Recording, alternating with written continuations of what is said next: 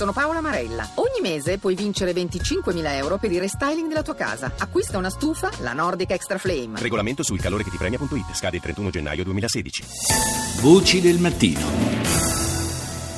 Saluto Roberto Iannuzzi, ricercatore dell'Unione delle Università del Mediterraneo, autore di Geopolitica del Collasso, Iran, Siria e Medio Oriente nel contesto della crisi globale. Buongiorno. Buongiorno.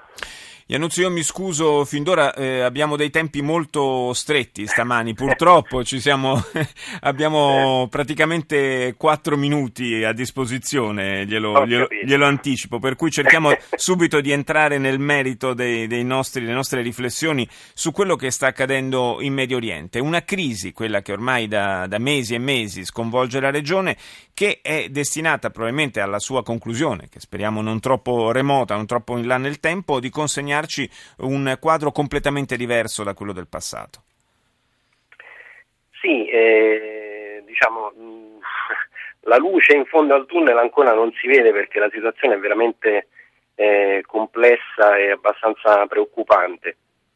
Il punto chiave da cui nasce tutto questo sconvolgimento regionale può essere fatto risalire essenzialmente alle rivolte arabe, quelle scoppiate nel 2011, che provocano un vero e proprio terremoto regionale e in qualche modo rappresentano il collasso di un ordine regionale che si era affermato nell'epoca della decolonizzazione e poi da un punto di vista economico importando un modello di tipo capitalista, neoliberista dall'Occidente.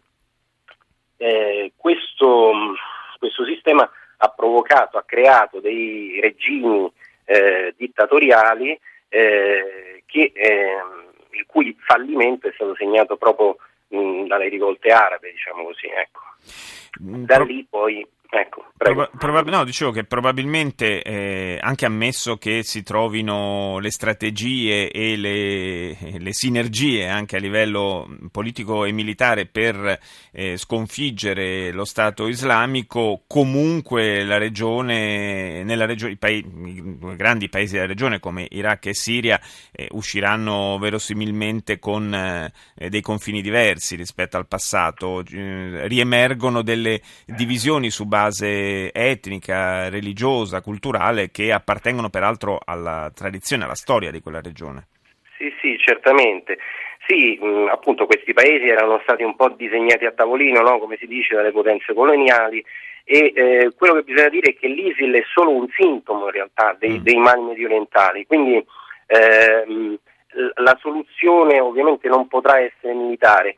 La crisi della regione è una crisi politica ed economica, cioè un problema dei regimi politici che sono al potere, che non offrono libertà, non offrono democrazia, calpestano i diritti dei propri cittadini, ed è un problema economico perché questi regimi hanno creato un modello che ha prodotto enormi squilibri e povertà, quindi ci sono delle elite molto ricche e delle masse estremamente povere. L'ISIL è solo un sintomo dei conflitti che poi questi squilibri politici, economici e sociali hanno creato nella regione, facilitati oltretutto dagli interventi esterni, perché non dimentichiamoci che il Medio Oriente è tradizionalmente un luogo di conflitto per le grandi potenze internazionali, no? E quindi appunto certo. Stati Uniti per esempio, Russia dall'altro, come vediamo adesso in Siria. Anche quelle regionali peraltro che si confrontano, penso a Iran e Arabia Saudita. Ed anche quelle regionali, infatti un conflitto essenziale in questo momento è lo scontro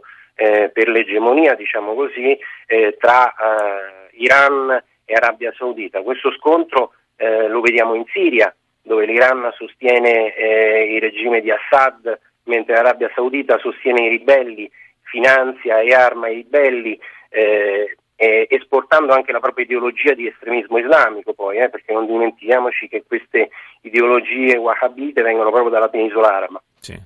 E lo vediamo anche in Yemen, naturalmente, lo stesso. Lo vediamo anche in Yemen, che è un po' un conflitto dimenticato in questo momento, ma che è un'altra tragedia della regione, dove ci sono state già migliaia di morti. Poi lo Yemen è un paese poverissimo, è un paese che dipende quasi per l'80-90% dalle importazioni di generi alimentari, per esempio, e in questo momento c'è un blocco navale che impedisce praticamente l'approvvigionamento della popolazione, quindi è una situazione drammatica. Certo, quando un conflitto di questa portata travolge un paese già all'origine così povero, le conseguenze non possono che essere ancora più devastanti. Grazie a Roberto Iannuzzi, ricercatore dell'Unimed, grazie di essere stato con noi. Adesso la linea va al GR1 condotto da Mafalda Caccavo, noi ci risentiamo intorno alle 7.37. A più tardi.